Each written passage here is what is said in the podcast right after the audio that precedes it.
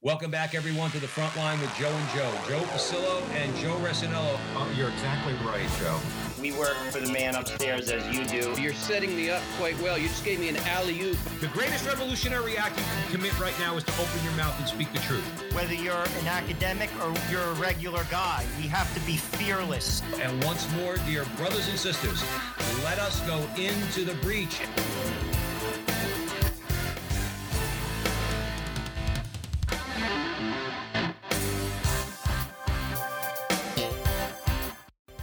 Again, everyone, and welcome to the front line with Joe and Joe. Joe Pasillo, as always, joined by Joe Resinello. And once more, dear brothers and sisters, let us go into the breach on the Veritas Catholic Network, 1350 on your AM dial, serving the New York metropolitan area. Please be sure to download the Veritas Catholic Network mobile app so that you can have access to all of our station's content. And also, please be sure to follow Joe and I on social media, wherever you find us, where you can click or share or like or whatever the case might be, can help us out a little bit. That would be greatly appreciated. And today, we are very pleased and honored to be joined by political science professor Patrick Deneen. And most of you out there know who Professor Deneen is. However, all right, I would like to give uh, Professor Deneen a little bit of an introduction. Uh, Patrick Deneen is professor of political science and holds a David A. Potenziani Memorial Chair of constant wow that was a mouthful. Uh, of constitutional studies at the university of notre dame. Uh, prior to joining the faculty of notre dame in 2012 he taught at both princeton and georgetown. He also before then served as principal speechwriter and special assistant to the director of the U.S. Information Agency, Joseph Duffy. Uh, his intellectual interests and publications are ranging, including ancient political thought, American political thought, liberalism, which we're going to be talking about today, conservatism, which we're going to be talking about today, religion and politics, and literature and politics. He's written four books and edited three others. In books, his books include The Odyssey of Political Theory, Democratic Faith, Conserving America, with a question mark, and most recently, Why Liberalism Failed, which appeared in January 2018, Yale University Press. Um, and uh, by the way, Why Liberalism Failed has now been translated into 20 languages. I think that means it's an important book. Um, in addition to academic work, he frequently writes for journals of opinion, including First Things, The American Conservative, and the Chronicle of Higher Education. Deneen lives in South Bend, Indiana, with his wife and three children, and our and our parishioners at St. Joseph Parish in South Bend. Professor Patrick Deneen, welcome to the front line with Joe and Joe.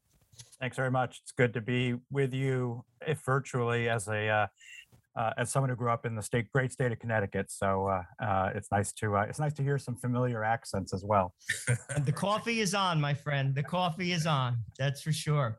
Let's begin with a prayer. All good things start with a prayer, and this is a good thing. In the name of the Father, Son, Holy Spirit, Amen. Remember, O most gracious Virgin Mary, never was it known that anyone who sought your help or sought your intercession was left unaided. Inspired by this confidence, we fly unto you, a Virgin of Virgins, our Mother. To you we come, before you we stand sinful and sorrowful. O Mother of the Word incarnate, despise not our petitions, but in your clemency hear and answer us. Amen. St. Dominic. Pray for us. Pray for name us. of the Father, Son, Holy Spirit. Amen. Amen. Dr. Deneen, we'll get right into it. You know, you hear a lot of words thrown around, particularly the, the terms liberalism, conservatism. Um, Joe and I believe that most people don't exactly know what those words mean.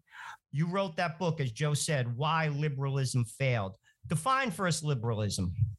Yeah, so the word liberalism is, if you think about it for a second, it has the word liberty in it, or a version of the word liberty. It's from the ancient language, Latin. There's a Greek version of the word. It's a very ancient concept. Uh, so, what is it, this word liberalism, which is we would think of it as a modern concept? We would think of it as something uh, that defines modern politics. How is it that a word that's so ancient, nevertheless, comes to define what we think of as something modern? And it really comes down to a change of the definition of the word liberty. So it's the same word.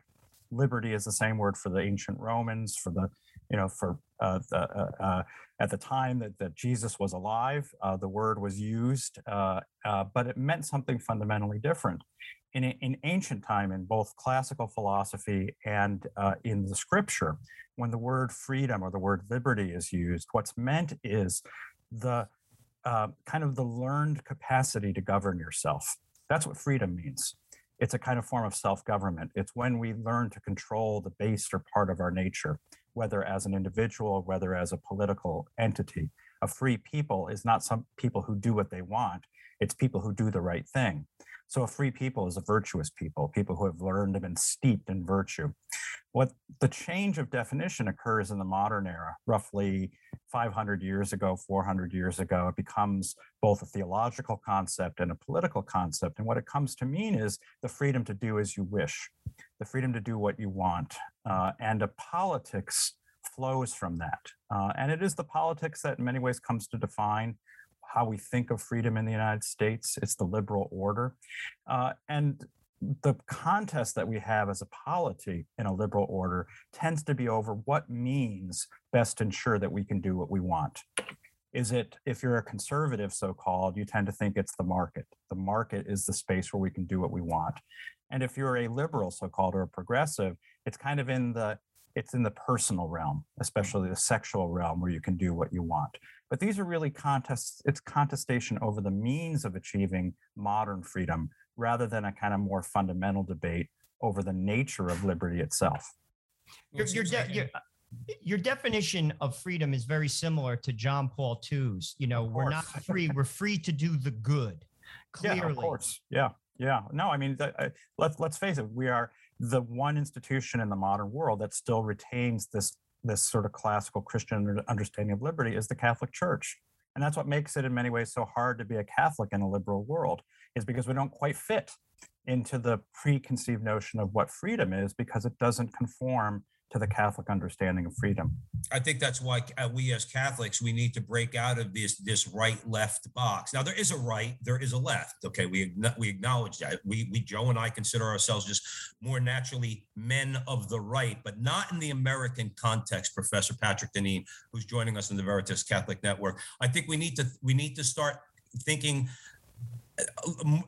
differently about our political identification uh, as, as Catholics because there's a lot of conservatives that look at us like we have three heads also as you mentioned uh, like if you want to look at uh, the the uh, economic or let's say the social compendium of the catholic church going back to leo the 13th a lot of conservatives don't want to hear that in the same way a lot of let's say the leftists who are more sexually liberated they don't want to hear church teaching on sexual uh, sexual morality. Uh, talk about that a little bit. The need to think beyond the, the you know just the labels of liberal and conservative. Yeah, no, I think you're absolutely right, which is that um, in a liberal polity, um, one is going if if one is a Catholic, if one has this this more classical Christian notion of what liberty is, one is going to have a hard time finding where one fits in, and that the left and the right, while apparently constantly at odds with each other, in fact is kind of together advancing the same basic project. So we have an oscillation of which party, which left and which right is governing us at any given time. And nevertheless, all of us have a feeling like the ratchet wrench only moves in one direction. There's only more and more of this kind of, you know, the, the form of liberty, uh, which becomes increasingly a kind of libertinism uh, that comes to define our world today. And so when we look around us, if we just look around us today, we just kind of see a kind of rolling, unfolding catastrophe that neither party, neither side of the political spectrum is genuinely able to uh, to challenge or confront precisely because they don't have these concepts or understandings. So, as Catholics, and particularly as American Catholics, in which we are, you know, we entered a tradition that was in certain senses foreign to us. And our grandparents understood this. You know, I mean, they understood they were coming into not just a foreign country, but one that was really uh, founded on fundamentally different concepts. And at the time, that our grandparents and great grandparents came to America, they understood there was going to be the need for a kind of evangelization. I think we've lost that sense that we are here to evangelize even fellow Christians, uh, if they're Protestants, to, to understand not just, you know, we have certain, you know, by their view, bizarre ideas about the Virgin Mary or strange views about the saints. We have a fundamentally different understanding of the human person and human destiny. And I think the, the, the kind of political crisis, the social crisis, the economic crisis that we see unfolding around us is a direct consequence of the false anthropology, the false assumption of human nature uh, that we see. And what is going to be the resource to correct that? I think there's only one, and it's going to be those who understand this Catholic understanding of the human person. I couldn't agree with you more. And we stress that constantly. It all comes down to that. We were made to love God, serve God, and be with Him forever. And something breaks when we don't go along with His will, whether you're at the top of the society or the bottom. I we say this constantly. The laws of God apply to you whether you acknowledge them or not. And I want to get with that said something you said about liberalism that to do what you want is at the core, I think, of the political left in America. But that doesn't work. You can't have a society. You can't even run a house as a father. I have four children. You can't even run a house like that, never mind the country. It's the idea of I will not serve. And it's the word authority that cannot be grasped, even within the church. Obedience, Our Lady, she was obedient. Talk about the need for both authority as well as obedience. So yeah, the I would say the liberal understanding is that uh, all essentially all forms of authority that aren't chosen by the individual. This comes back to the idea of consent, right? That we have uh, laced through the American liberal understanding. All authority that isn't chosen is illegitimate, right? You go back to the Declaration of Independence. That's the argument of the Declaration, right? We were under the authority of the king. You could say that it's deeply steeped in the American sensibility that anyone who has authority probably has it for reasons that are arbitrary, capricious, and unjustified. It undermines the very legitimacy of the idea of authority. Uh, because it links authority, because this liberal understanding links authority to the idea that it's illegitimate. And this again is where I think a Catholic understanding, and again, we could also point to the classical tradition of Aristotle, Plato, and so forth, uh, these understandings point that there's legitimate authority and there's illegitimate authority. It's not just a question that authority is illegitimate. There are legitimate forms of authority, and those forms of authority have to be guided by certain principles. And as Catholics, we would point to the natural law as well as scripture.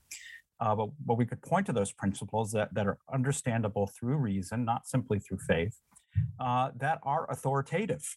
And these have to do with things that you were just mentioning, uh, very basic things, commonsensical things, uh, a parent's relationship to children, but also a political ruler's relationship to the people. And there's legitimate forms of political authority and there are illegitimate forms of political authority.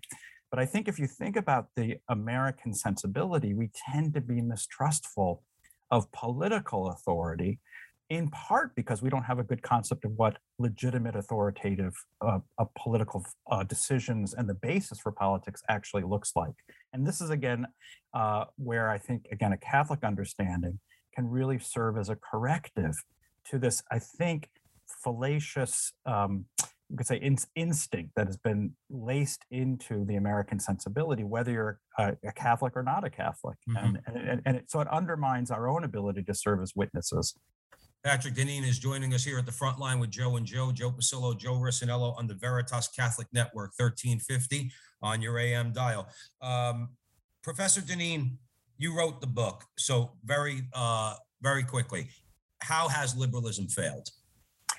So my the argument in my book is yeah, it's very simple to to sum up. Uh, given everything I've just said, so that's that's a long mm-hmm. introduction. But the conclusion is that liberalism failed because liberalism succeeded.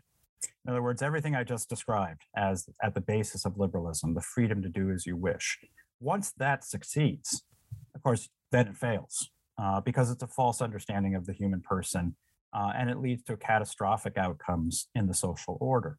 And we can see this again uh, with the undermining. I mean, I'll just point to one example. I think it should it should resonate uh, with those I think who retain a kind of let's say more traditional Catholic understanding of the family when the family structure breaks down.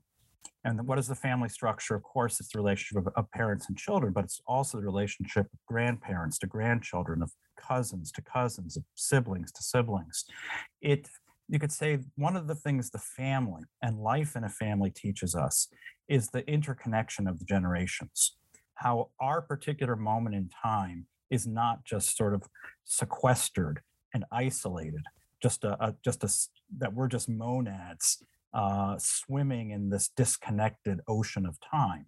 That there's a deep connection in the temporal realm. And that connection is experienced by most of us, not by reading history books, but by experiencing it in and through our relationship with grandparents, with children, with parents, and with grandchildren. And if you're blessed, great grandchildren. Uh, this is the palpable way that most of us experience the continuity of time. And this then is the source by which we learn, in the deepest sense, we learn the sense of duty and obligation uh, to those uh, who have come before us, who have made our lives possible, who have made our opportunities possible.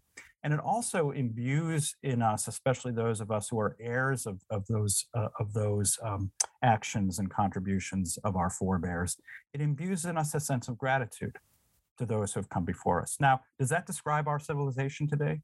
Is Uh, it one of is it one of duty and obligation as well as gratitude and thanksgiving?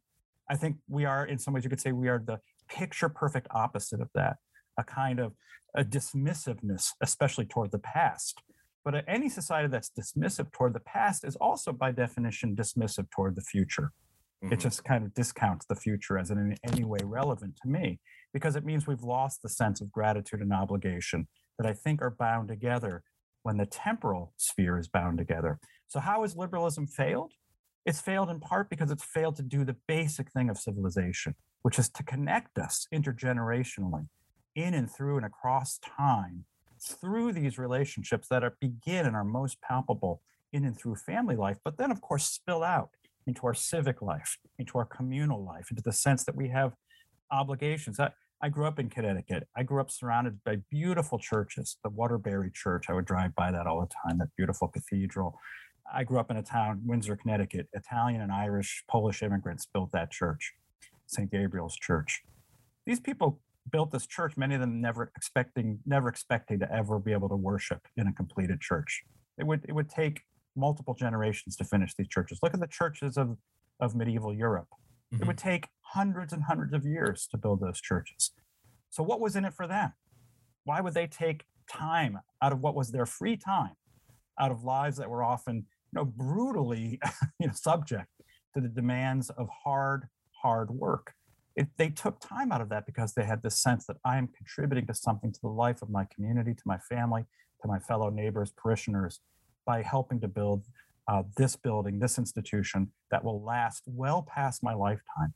And where does that sense of duty and obligation comes from? It comes from something that's, something that's not liberal.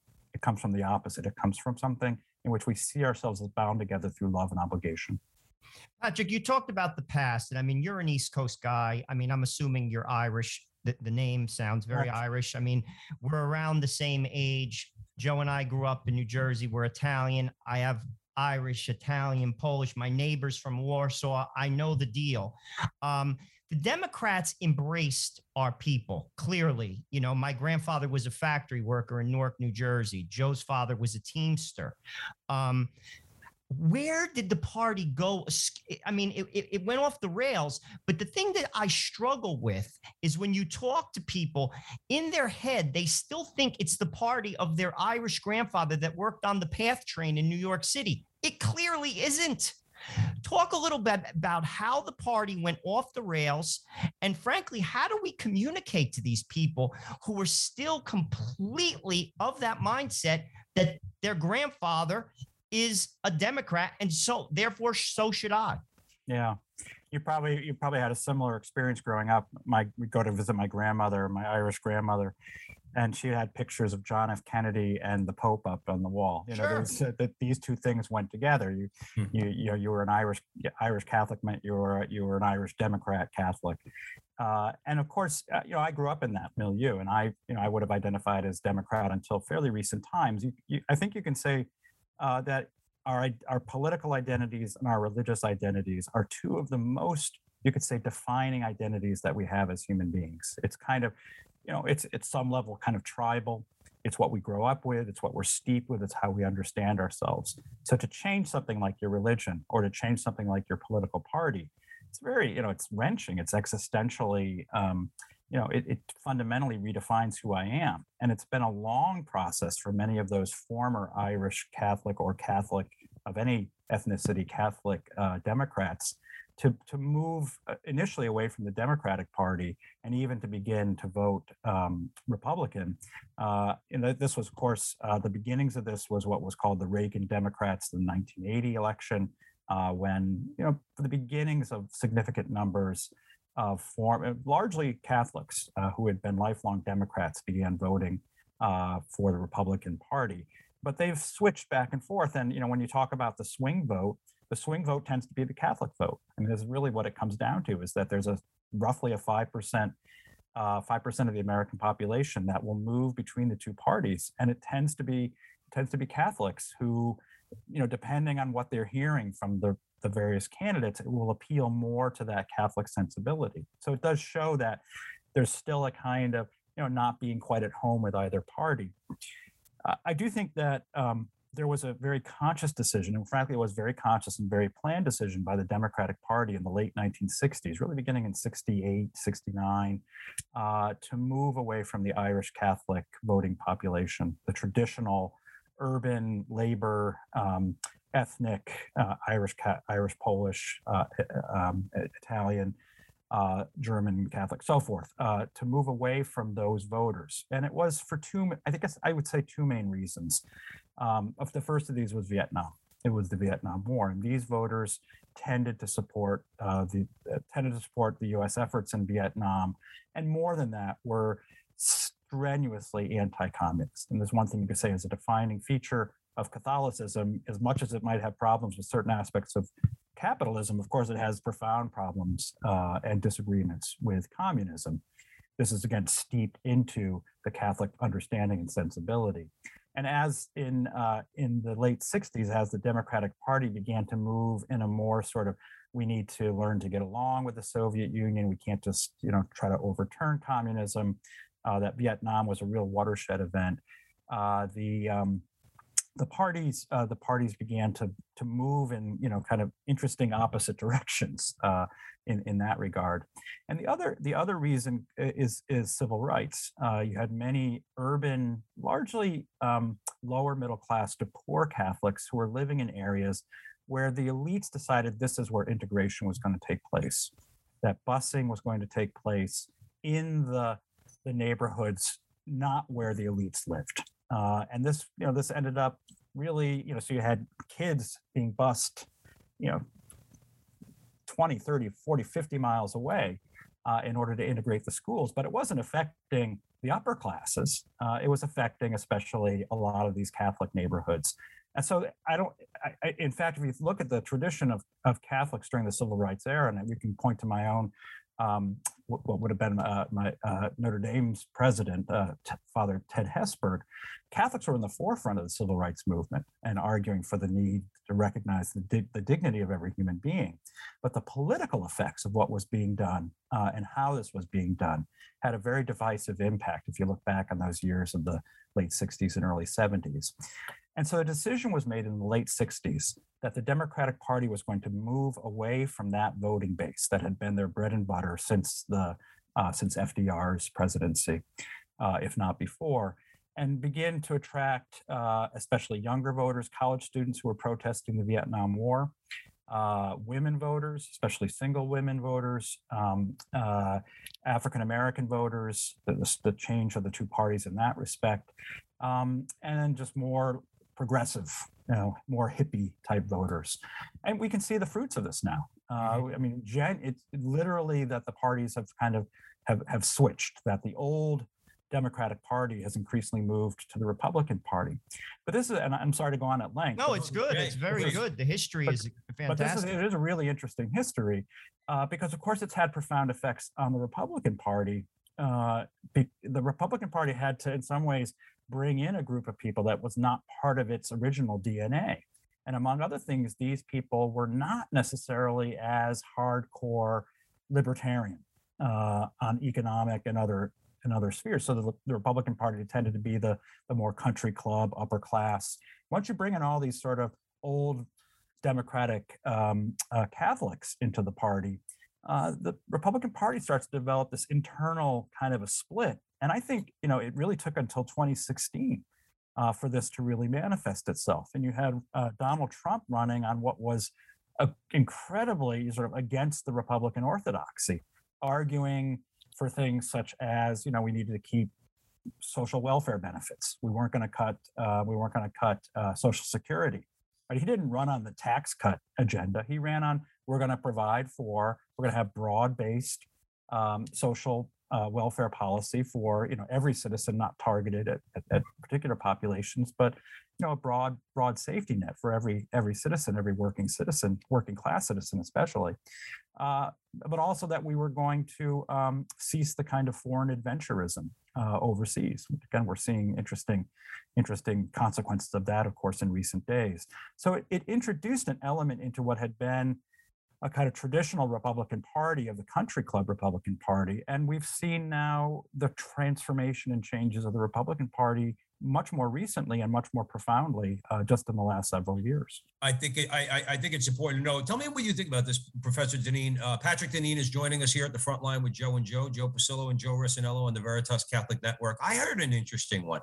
I remember, and I was not as politically minded and certainly not as Catholic in 1996 as I am now. Okay, but I heard an interesting one that Donald Trump's presidency, his election in 2016 was really a the, the the election of Pat Buchanan and his and his ideas that 20 years prior had been rejected by the Christian evangelicals, by the Ralph Reeds of this world. No offense to Ralph Reed, but that's just the way it is. Okay, Pat Buchanan represented something different. So yes, on family and uh, and on abortion, um, yes, we're with you on that. But you're too Catholic on those economic questions. Comment on, we have about maybe two minutes left before the break. I love your comments on that because I heard that and I said, wow, that's pretty interesting. Donald Trump is actually our first real Catholic president, or was anyway. Yeah, I, yeah, I, probably if I could go back and do things, I'd rather have had Pat Buchanan as, as president than Donald Trump. Um, but I think this is absolutely right uh, that uh, that uh, Donald Trump. I think it just pure intuition. I don't think it was grand strategy on his part. I think he just intuited, as a businessman would, that there was a market that wasn't being served. And uh, Pat Buchanan was the original one to identify this this market. And he's someone who came out of this this Irish Catholic world. I mean, he was a student. I think he, he was expelled from Georgetown. This was always a, a bit of a interesting history when I was teaching at Georgetown was to talk about how Pat, Pat Buchanan refused to come back to campus after having been bounced from campus. But he was a guy who came from this hard scrabble Irish Catholic background. Uh, and I think he was someone who understood that this is exactly what the Republican Party needed to become in some ways because of the change of the demographics of who was supporting the party, that, that he was the kind of insurgent candidate. And of course, he was early, and the, the kind of establishment Republicans were still able to beat that back. Uh, but by 2016, with a with a, a very different insurgent uh, candidate, candidate uh, Donald Trump, who I think we have to remember really ran first and foremost against the Republican Party or against what had been the Republican Party establishment. We tend to think of him, oh, he beat the Democratic Party, he beat Hillary Clinton. To get to that point, he had to beat the Republican Party establishment. He had to beat like 16 other candidates, all of whom would have been acceptable to the Republican establishment. Uh, and he had to beat them. And this, this, of course, then turned into the Never Trump people, many of whom who went on to, to support Joe Biden uh, in the most recent election. So mm-hmm. we have we have right now this really interesting kind of upheaval taking place in both the political parties, a kind of realignment that began back in these late 60s.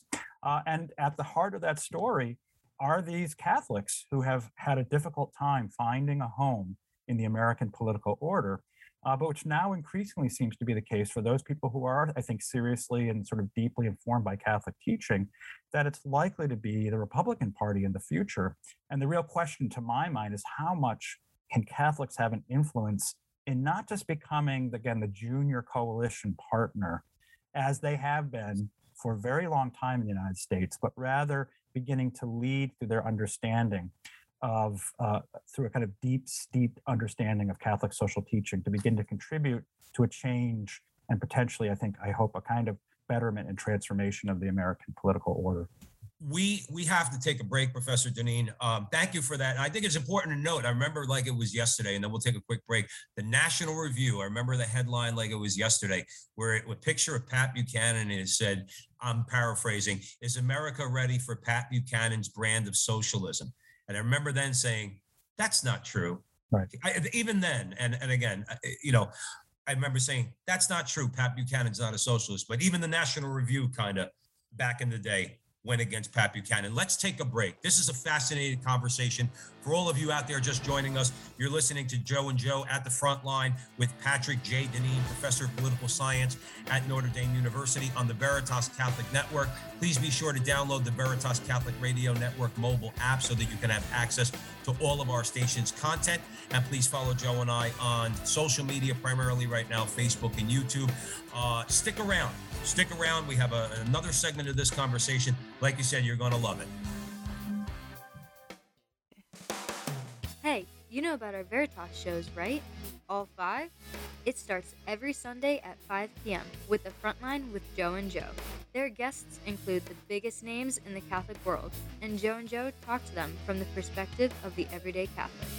Every Wednesday at noon, you can catch Let Me Be Frank. This is your chance to hear Bishop Frank Caggiano talk about spirituality, church news, and fun stories from his Brooklyn childhood and his life. Thursday nights at 8 o'clock. That's when you can hear It's Not That Late with Liv Harrison. It's a late night show on Catholic radio, and Liv mixes faith with humor, games, and dynamic interviews. There's a double dose of shows on Friday. First, at noon, it's Restless. It's for millennials talking about, well, life as millennials in today's crazy world. Yes, it's possible to be young and Catholic. Then, at 12:30 on Fridays, you can hear the Focus on Veritas, where Peter Sonski puts the focus on good works and the good people doing those works. Those are the five Veritas shows, and there's more on the way. Stay up to date at veritascatholic.com or on the mobile app. Welcome back, everyone, to the front line with Joe and Joe, Joe Pasillo and Joe Resinello. Way in the breach on the Veritas Catholic Network, 1350 on your AM dial, serving the New York metropolitan area. We're having a fascinating conversation with Professor Patrick J. Deneen from Notre Dame University. And with that, I'm going to hand that over to Joe Resinello. Dr. Deneen, you said something on the other side of the break that I, I, wanted to bring up with you. You talked about the Catholic vote, how it could be the swing vote. It, it seems to me that within the Catholic vote, there's a split too. There's almost this idea of like the American Catholic um, who can vote, say, for a pro abortion candidate. Like, like to me, people say I'm a one party voter. Well, that's a big issue. Just like I wouldn't vote for someone who's for slavery. I wouldn't vote for I wouldn't vote for you no matter what. I don't care what else you have to say. Talk about the Catholic vote and this split that has taken place as in it and the need to basically I guess to catechize this vote. You know, ultimately for the salvation of the of souls you know never mind political power. Talk a little bit about that. Yeah so i mean i i wrote this book in 2018 why liberalism failed and i think this is the first time i'll say this in the almost three years since i've been talking about this book. Um, I really wrote this book mainly and primarily for my fellow Catholics. Uh, you know, I, am very happy that many other people discovered it and think there's something of value in it. Uh, but I really wrote it for fellow Catholics, and for the following reason. What I really wanted fellow Catholics to understand was that in the United States, in the political configuration that we have before us, you're forced to choose, in a sense, between two forms of liberalism, between a kind of right liberalism and a left liberalism.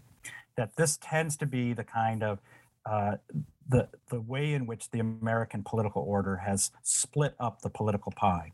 And this is why I think for many Catholics, they find themselves in a kind of position of not being, you know, feeling completely at home in either political party, precisely because it asks you to, uh, to compromise on a position or positions that run deeply against what would be your, you know, your, your fullest commitments.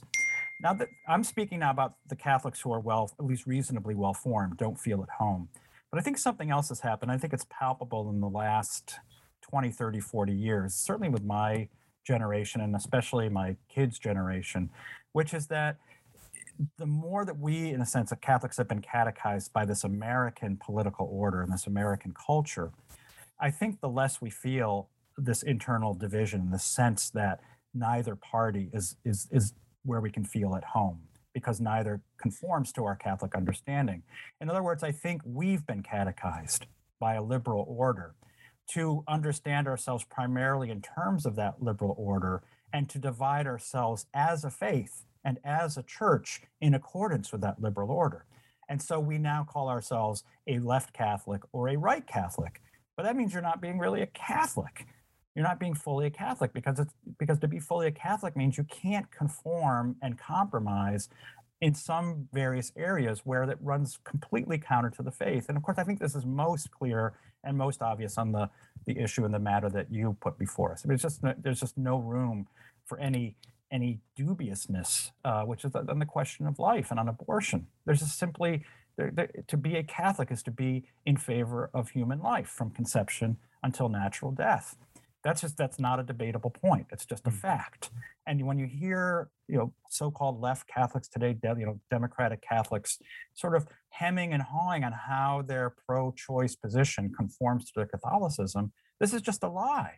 And it's and it's a kind of lie that's happening at the level of kind of an intellectual effort to conform their what is supposed to be their faith uh, to this political position, but they no longer see this as a kind of internal conflict. If for them they have fully acclimated to this liberal worldview.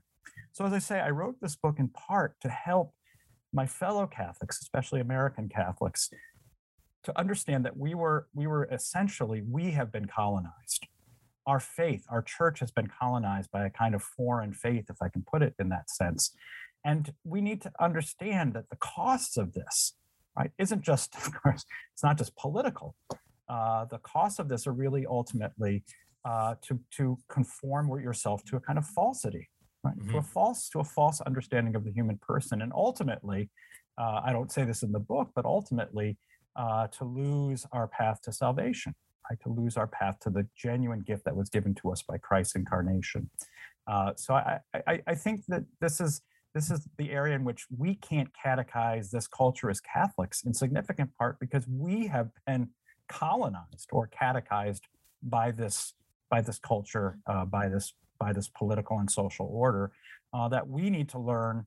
We need to re-educate ourselves on uh, on how we can be genuine witnesses uh, in in confronting uh, the, these falsehoods.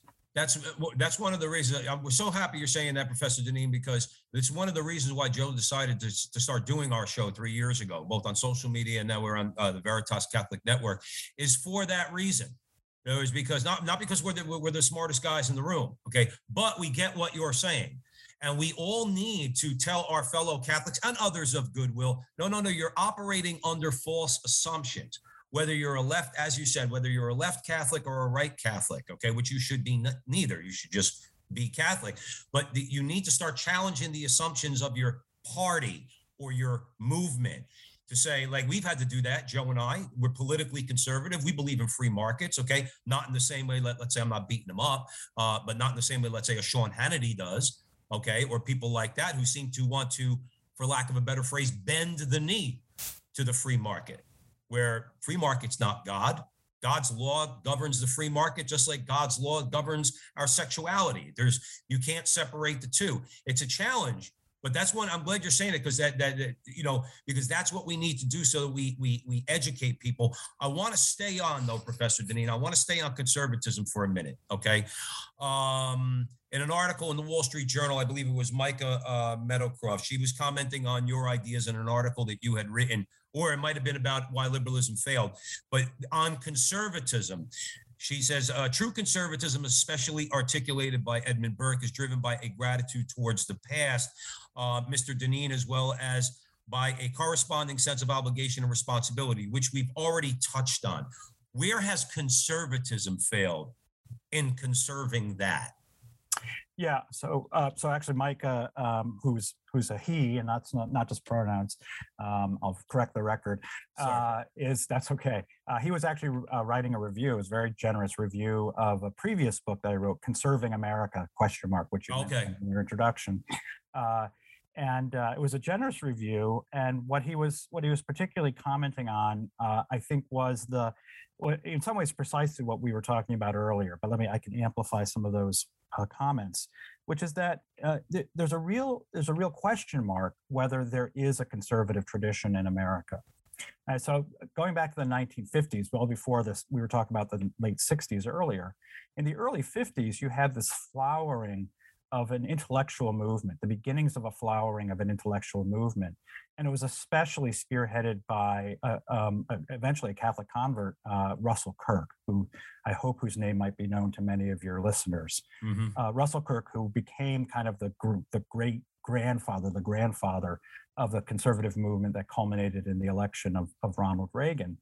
Uh, in 1953, Russell Kirk uh, published what had been his dissertation uh, a book called The Conservative Mind, which which became a, an absolute blockbuster bestseller, reviewed multiple times in the New York Times, widely discussed. And one of the things that was discussed then, and I think uh, maybe we don't understand why it was as discussed then, but one of the things that was discussed then was whether there was a conservative tradition in America. What Kirk understood is that conservatism was not, I think, what we might define conservatism as which conservatism, I think we would think of conservatism today as in some ways a kind of mix. Uh, we would think about it in, in, kind of Ronald Reagan era terms, a kind of mix of free market ideology, uh, a kind of vigorous, if not uh, expansionist foreign policy, uh, an imperial foreign policy, um, which was, of course, justified under the name of anti communism, but became a kind of we have to transform the world in the name of, of liberal democracy. And again, we're seeing the fruits of that in many ways in Afghanistan uh, in mm. these days. Uh, and then social conservatism, uh, which was largely seen as that's the venue uh, or those are the people for whom appointments to the Supreme Court is going to be important. It essentially boils down to overturning Roe versus Wade. But what we should notice is that the other two aspects of what was called conservatism, the free market ideology and the kind of expansionist foreign policy, actually did not conform all that well to a broader understanding of social conservatism. What is needed to have a kind of traditional society in which generations are linked to each other, as we were talking about earlier, in which memory and obligation is cultivated, in which a sense of self sacrifice, duty, uh, a willingness to defer to authority is cultivated? That's not a free market ideology. That's not the ideology of the free market. If anything, the free market is all about you get to do what you want to do. That's what it is. It's the freedom to be, to do, to define myself, right? The ultimate expression of the free market ideology is transgenderism. I get to define who I am. I get to define my own identity. It's just another consumer purchase for me. In fact, I want the government to pay for this particular consumer hmm. purchase ultimately. Right. So you could say the free market, we could say, we could say, I think as Catholics, going all the way back to Leo the 13th, Leo XIII affirms the centrality and importance of private property. But that's different than the free market ideology, which says that the, the, the full flourishing of the free market is to do what you want. To be an owner of private property, to be a proprietor, is to be someone with duties and obligations and a sense of responsibility in place and in time, a kind of contributor and supporter of one's community. I, I loved where I grew up in Connecticut, in Windsor, Connecticut, at the time I grew up in because most of the kids I went to school with, or an awful lot of kids I went to school with, were children of the store owners in the town I grew up in. So all those kids, you'd go to their stores and you'd be talking to their parents. You go to their you know, go to their parents' stores and you'd be meeting their parents. They would know you. These were the people who sponsored the little league clubs in the town, and they would mm-hmm. have a they'd have a, a float in the parade, and they they cared about the, the town. This is what kept the town a flourishing, vibrant center. And guess what? They're all out of business now because the Walmarts and the Targets and the big box stores all came in and drove them all out of business. And are they making sure downtown Windsor is a beautiful place? I mean, I hate going back there now mm-hmm. because it's an empty shell. Those those storefronts are empty, right? CBD stores and you know, I mean, it's it's it's just it's uh, it's been in some ways destroyed by a, a certain kind of ideology in which our understanding of what the role that the market and that private property plays in a flourishing community has to be informed by an ethos different than liberalism. I want to hand it over so, to Joe. So, just, so just to just to conclude, modern conservatism has actually, in its political form, has undermined our ability to conserve things we would want to conserve. And that's what I think Micah was pointing to in that review and what I mm-hmm. was pointing out in that book, which is that what we call conservatism has been no less successful and, in fact, has been arguably as destructive in undermining a conservative society or a society that conserves. Well, I'm, I'm glad you're saying it because it's like you said earlier, and I'm going to hand it over to Joe. We need to start challenging the right too, and for reasons that you just outlined. Because look, we're all around the same age in Newark, New Jersey, where we grew up. We, we remember those. You used the word vibrant. Why? Because it was the Garden of Eden? No, but it was a vibrant place. You had small businesses, like you said. Men went out and had good union jobs in Port Newark, where my father worked for Consolidated Freightways. They came back, supported local businesses, butchers, things like that. It's not a Norman Rockwell painting, but the reality of when we grew up is much better than the reality that these kids are growing up with now. Let me hand it over to Joe because we all, we could go on for hours, but we can't, unfortunately. So, Joe, go ahead. I'm sorry. Dr. Deneen, we talked to Josh Mitchell at Georgetown about a book he wrote about political identity. I'm very interested in your comments because we see this on both the right and the left. People identify with their religious, uh, with their political party as if it's a religion. And even when their party, whether Democratic or Republican, do something fundamentally wrong, they almost cannot acknowledge it because it's almost like they're rejecting their very self. And that is a danger. And we see it all over the news, whatever channel you decide to turn on to. Talk about this idea of this pseudo religious venue that is associated with political identity in America right now. Yeah, so I, it's, interesting you mentioned Josh Mitchell. He was uh, uh, he's actually a friend, a former colleague of mine at Georgetown University, where I taught for many years, uh, and I'm I'm very familiar with his his newest book. Uh, and if you don't mind, I might, might adjust uh, your question Please. slightly to just just to uh, just to just to actually to to recommend to your listeners that they pick up consider picking up Josh Mitchell's book, which is really very fine. It's called American Awakening. Uh, but what Josh is really interested in that book is to point to the ways that, especially, I think, a kind of mutation, we could say a kind of natural mutation of liberalism has occurred in recent years. And it's one that we're witnessing taking place, you know, sort of just immediately right before our eyes. And we often call it wokeism. Uh, it's kind of a it's a it's an it's a further advance of progressivism, and it does touch on uh, just a, a comment that I made in in the last answer, uh, which is the way in which something like transgenderism, sexual identity, and so forth now becomes the kind of new the way in which um, uh, our sort of the project of modern liberty expresses itself most fully.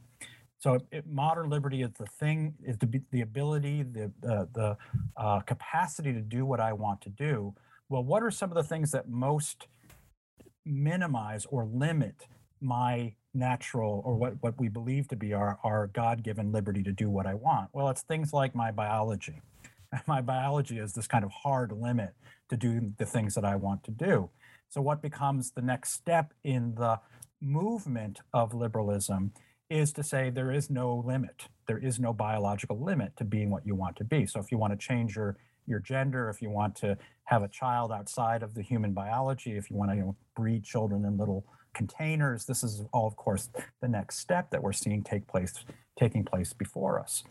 This this mutation or transmutation or development within liberalism is now because it's it's because it's now moving into realms where you could say they're at the outer limit of where the the sort of the actual ability of human beings to transform the given world really confronts these hard limits our biology uh, our sexuality is now taking the form of a kind of religious fervor right? That the anyone who denies that I have the freedom to, to transform my own sexuality now becomes someone that isn't just is, isn't just someone who disagrees with me, but has to be denounced as a full-fledged heretic against what is now a religious fervent fervor and belief that my ability to do what I want to do has to be understood to be limitless. You're not allowed to say or to suggest that I'm I'm I, I, I'm free to do as I wish. And this is the way in which liberalism becomes, we could say, transforms itself into, in some ways, the opposite of Catholicism. It is, it is a religious set of beliefs that is in almost every particular the opposite of Catholicism. If we were to list what is Catholicism? What are the core beliefs of Catholicism? One of those is that God created man and woman, right? So it's not just that we were created with certain sexualities, it's that we were created by God. And liberalism, in its core understanding, ultimately moves to the point where it says we create ourselves. We are self creators. And if we're not fully self creators, we're in some senses sinning against liberalism. If you deny that I'm a self creator, you're sinning against liberalism. What Josh's book really, I think, nicely captures and points to is the way in which we are really confronting not just a political movement, but a successor religion. And why the confrontation today is taking the form that it is. It's not just a political disagreement between parties, it is a profound theological confrontation. You could say a kind of theological war in which those who still retain, whether they're Catholic or not, whether they, for those who retain those older beliefs that comes from an ancient civilization was was developed uh, and transported into modernity through Catholicism, and the successor ideology and even religion of liberalism are now confronting each other on a kind of modern battlefield. And that battlefield is things like Twitter and political parties and elections, but it is no less the battlefield uh, in which Satan met met Saint Michael. You know, it is very much that kind of battle that we're in the midst of today. And what and, and what bothers me more than anything is I wish they would at least acknowledge. See, I wish they would acknowledge the battle and just keep the uh, the the playing for the battlefield even. Because I don't have a problem acknowledging that there's a battle, Professor Deneen. What I have a problem with is when the when the when those uh, like Twitter and Facebook and the rest of them want to shut us all down, you know, for simply for simply wanting to engage in this battle. You know, if we feel as Catholics we're being attacked, well, then I feel the need to defend and then go on the offensive. They won't let me do it. Go ahead. I cut you off. I'm sorry. No, no, no, no. I just wanted to say that, of course, those who run those companies are they're not neutral. They're not providing a neutral battlefield. They're members of of the you could say the the other army. So of course they're going to de- seek to t- uh, uh, attempt to define the terms in which the contest is being waged. Mm. So I think their response is we're under no ob- obligation to give our adversaries any advantage. And this is why I think for those of, of a Catholic worldview who call themselves perhaps more conservative today, really need to be thinking about how are we going to engage what is now the powers of the world who really control, you know, the flow of information, right? The kind of, you could say the, the sources of power today, which are less, you know, the swords and the, uh, the bows and arrows of yesteryear, but which today are the platforms where this kind of information is shared. And I think we're we're we're playing catch up. Uh, and uh, uh, you know, but I but I think there's a genuine growing understanding that this is one of the areas where simply just to say, well, the market will work this out. This is just not the case. Mm. This is a case in which uh, there might need to be the use and exercise of political power to rein in the tyrannical impulses of these kinds of free market or private entities that nevertheless uh, are tilting what is and otherwise should be a kind of public debate.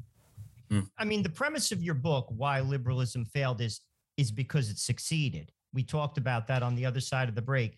Clearly, this idea of wokeism is grounded in error. It's clearly, and that's just not my opinion. Do you think it has a sustainable future? I mean, you look at the political landscape right now, all the elites have embraced it.